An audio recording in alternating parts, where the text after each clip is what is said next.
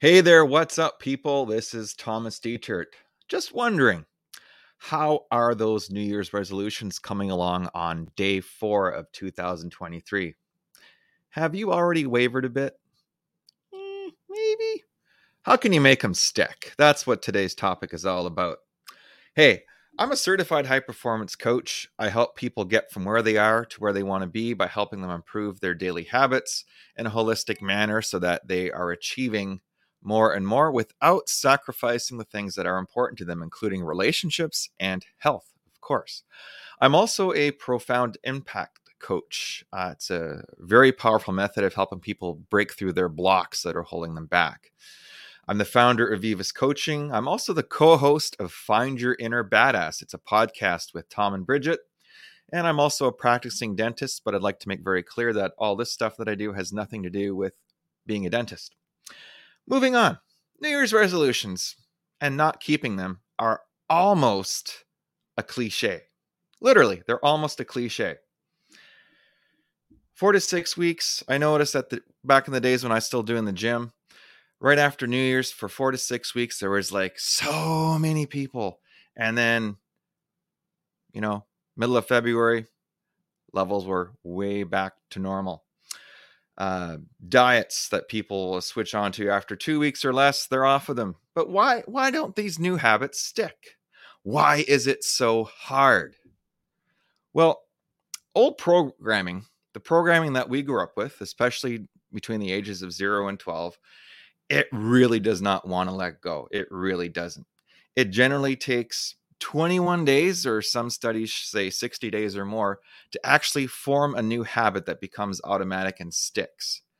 Comfort zones are driven by our brain's autopilot system. That's how you can drive to work and not remember how you got there. But brains love patterns, and they love them because they reduce the resources for their processing power needed to do given tasks. Like if you think back to when you first learned to drive, you were like holding onto that wheel and checking all your mirrors and your blind spots and like consciously deciding every action. Whereas today you're just like, you can drive probably halfway across the country and, and forget half the stuff you saw. Even being miserable is a comfort zone that can be hard to break because it's on autopilot. You're so used to it. So how can you actually make those New Year's resolutions stick? Well, let's start with, why on earth did you choose it in the first place? Was this resolution a desire that came, you know, from inside you or from inside here? Was it something you really wanted, or was it something that you got pressured into by a family member or a spouse or a coworker, or you're just seeing, well, everybody else is doing it, so maybe I should too? Those New Year's resolutions won't stick, whereas the ones that, you know, you really want, you have a chance of making those stick. And Um, you have to truly want to change. And I mean, change is going to happen to you no matter what. It's either going to happen to you or through you. You know, for example, you know, the pandemic happened to us. We didn't really have any control over that. But on the other hand, if you chose to find a new job, you have, you're in a much better position to manage change that you want to create for yourself. Don't get me wrong. Both ways of, of change are, are very hard, but you know, choosing change is something that, you know, is much easier to manage. Simon Sinek says to start with why. I agree. Put pen to paper, or break out your journal, or your, if you're a typer like me, break out a, a clean Word document and seriously consider and write out exactly what it is you want to change. Why do you want to make the change? And what is that change going to look like? You have to get very clear about what this change will look like. Why you sh- why should you make this change? What are the benefits? And also, what are the things that might get in your way of making that change? Along those same lines, what changes do you actually have to make to keep this New Year's resolution? Is there something you need to learn? Are there uh, steps between where you are and where you want to be that you have to take to be able to achieve this New Year's resolution? Who can you enlist for support? Who can you ask for help? And, uh, you know, you might be, now if you're in, a, depending on what your circumstances are, you might be able to delegate things like, Maybe it's time you stop shoveling the driveway or mowing the lawn and getting your oldest child to do it, for example. So you have that half hour or forty-five minutes to do your workout or to work on your book or whatever this New Year's resolution happened to be. I highly, highly recommend a coach or an accountability partner to help you with holding on to your New Year's resolutions.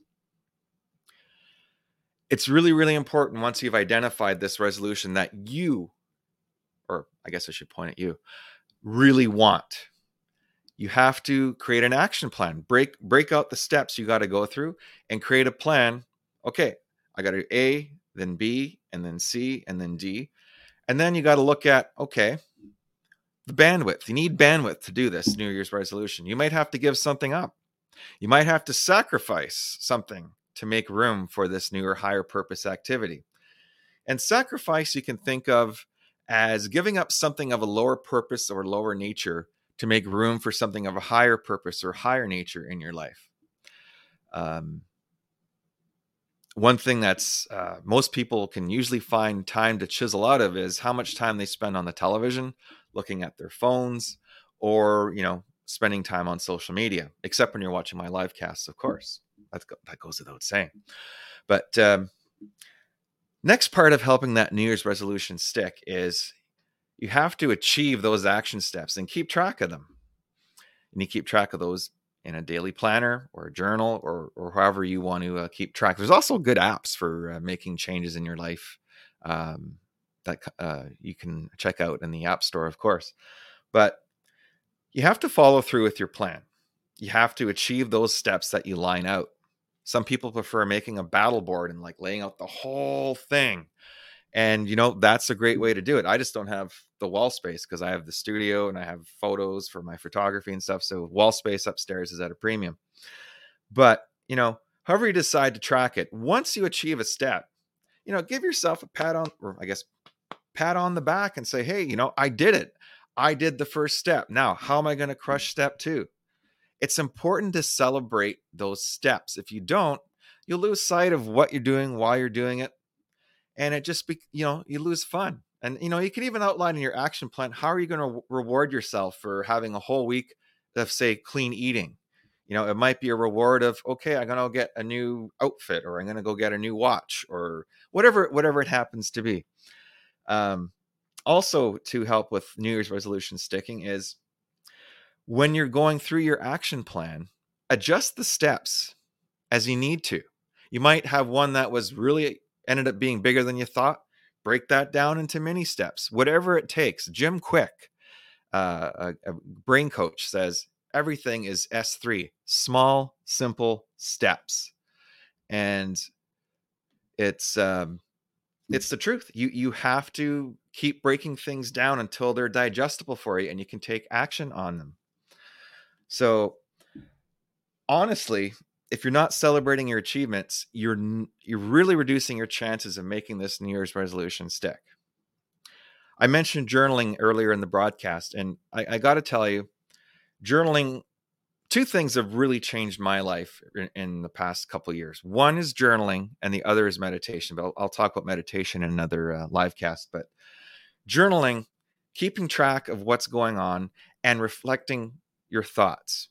Uh, my co- co-host for my podcast, Bridget, she says when she has stuff in her head and she writes it out, it just goes from her brain out onto the paper. And if it's something that she was worried about, you know, the worry's been transferred to the paper. It's very powerful.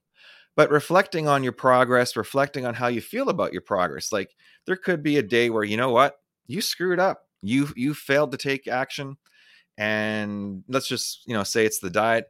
And you at a restaurant had this horrible, sinful dessert. You know what? When you go to your journal and you admit that to yourself and go, okay, uh, I, I'm, uh, I screwed up. And you know what? I am not letting this happen again. And tomorrow I am doing double the cardio to burn off those calories. Just as, as, as a random example.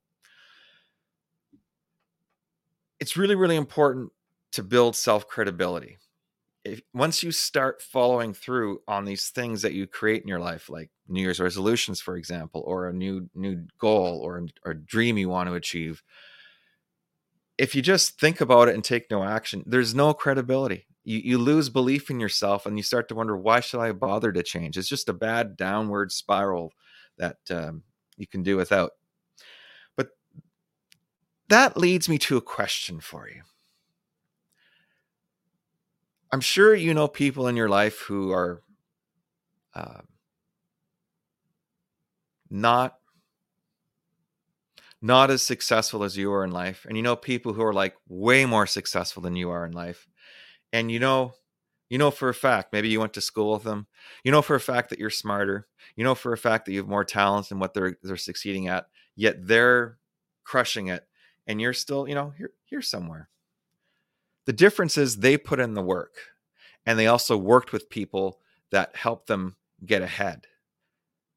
Coaches, the power of coaching. Man, I tell you, coaching, again, you have to experience it to understand how it can change your life. And yes, it is an investment, but when's the last time you put yourself first in your life and made an investment in your future?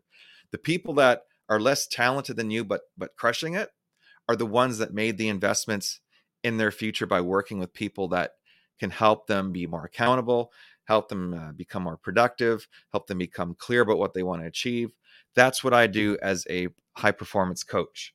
If you want to learn more about the type of coaching that I do, go to my website, vivos coaching dot com, V I V U S coaching dot com, and apply for a free call. You'll experience the power of coaching firsthand. You'll find out if what I do is for you, and we'll find out if we can work together. And if so, we'll figure something out. Anyways, that's all for today. Thank you so much for tuning in. And until next time, keep crushing it. twenty twenty-three can be your year. It's only four days old.